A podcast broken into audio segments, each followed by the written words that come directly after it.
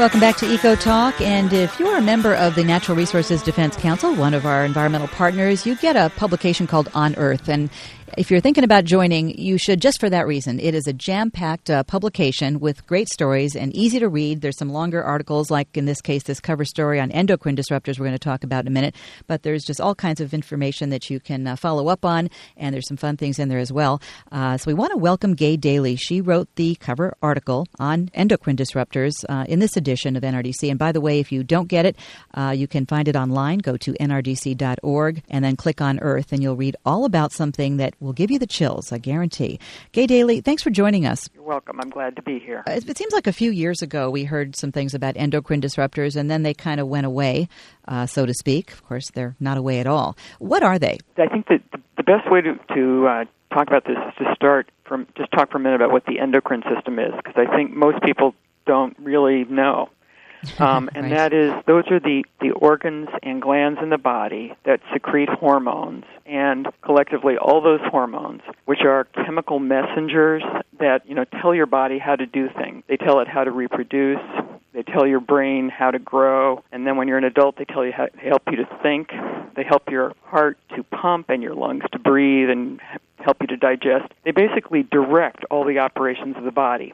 So anything that, you know, interferes with their natural functioning is, you know, a threat to our health and comfort and intelligence. And what scientists have found is that since World War II, the uh, invention in the lab of synthetic chemicals, compounds that don't exist in nature, has accelerated, and there are now more than 100,000 of them. 2,000 more chemicals come to market each year. What researchers know is that some of these chemicals definitely disrupt the endocrine system and interfere with the proper functioning of hormone, either by mimicking a hormone and thereby making your body think you have a lot more of it, or blocking it and stopping it from working at all.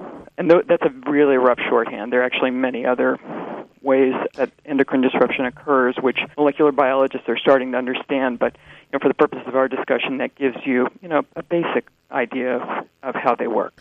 And where do we come into contact with some of these synthetic hormones or chemicals? Unfortunately, they are everywhere because they're not only in used by industry, but they're used in our homes. Plastics are a very common source, as are synthetic pesticides, so that you will encounter them in your food that you eat that's been sprayed with synthetic pesticides. You breathe them in the air. They're in the water supply. They're in landfills, and therefore they leach into water the water supply. They're in cosmetics and household detergents and cleansers so they come into your body through your skin um, when you touch them. Those are the main you know, routes of transmission. I can see people everywhere turning off the radio saying, This is too depressing. I can't handle it. Right. It's all over. Why am I Yeah. bothering buying organic food, driving my hybrid car, working for an environmental organization, doing this show?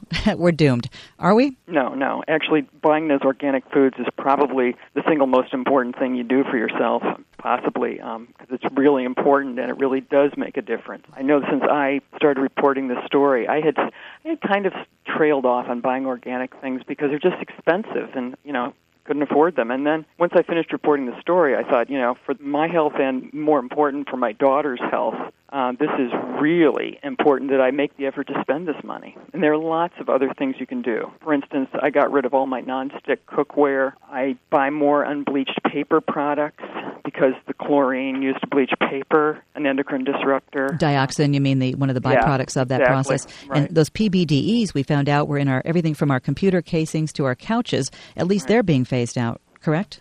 There is some phasing out. They're not disappearing altogether. Mm-hmm. And, and there was a piece in the Los Angeles Times on January 9th about how PBDEs have reached the Arctic and are they're pretty sure that they're affecting polar bears' ability to reproduce. So this is not just something for people to be concerned about. It also affects wildlife. PBDE is a flame retardant. So, Yes, you know, a good intention, but probably like so many other Right. chemicals, we're finding out that the uh, result is probably worse than what they were trying to prevent in the first place. Well, and you know, it's very important to make sure that the horrible fires don't occur. And ultimately, you have to you know, what you want to do is look for a safer flame retard as soon as you can. But you have to remember that you're right that you know very good intentions were involved in the invention of those, you know, those compounds. And are there healthier substitutes that are already, you know, out there, or do they need to be invented? Uh, certainly, there's. I would uh, say the the answer is in some cases people have already found natural substitutes. Sometimes just going back to what we used to use. And in other cases, you know, like, like for instance, I tossed out the plastic sponge in my kitchen, and I, I I'm using a loofah. It's much cheaper. I bought a big one. I cut it up into pieces. There's simple things like that you can do, and there, you know, industry will find substitutions.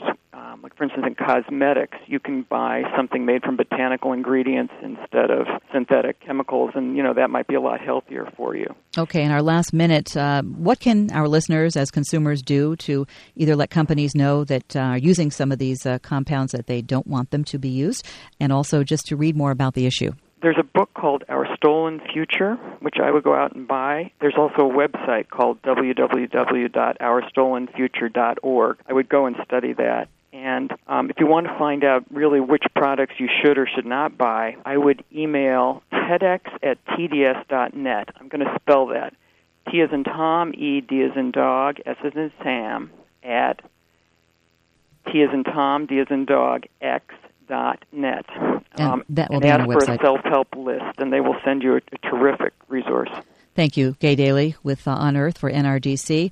Uh, very uh, important story. Again, if you'd like to read it online, go to nrdc.org, click on Earth, and read all about endocrine disruptors. And we just want to close out the show by thanking two of our wonderful listeners who sent in checks to help get EcoTalk off the endangered list Wayne of Streamwood, Illinois, and Juliet of Ithaca, New York. You're helping us in your participation to keep this show alive. Go out and have a great green week.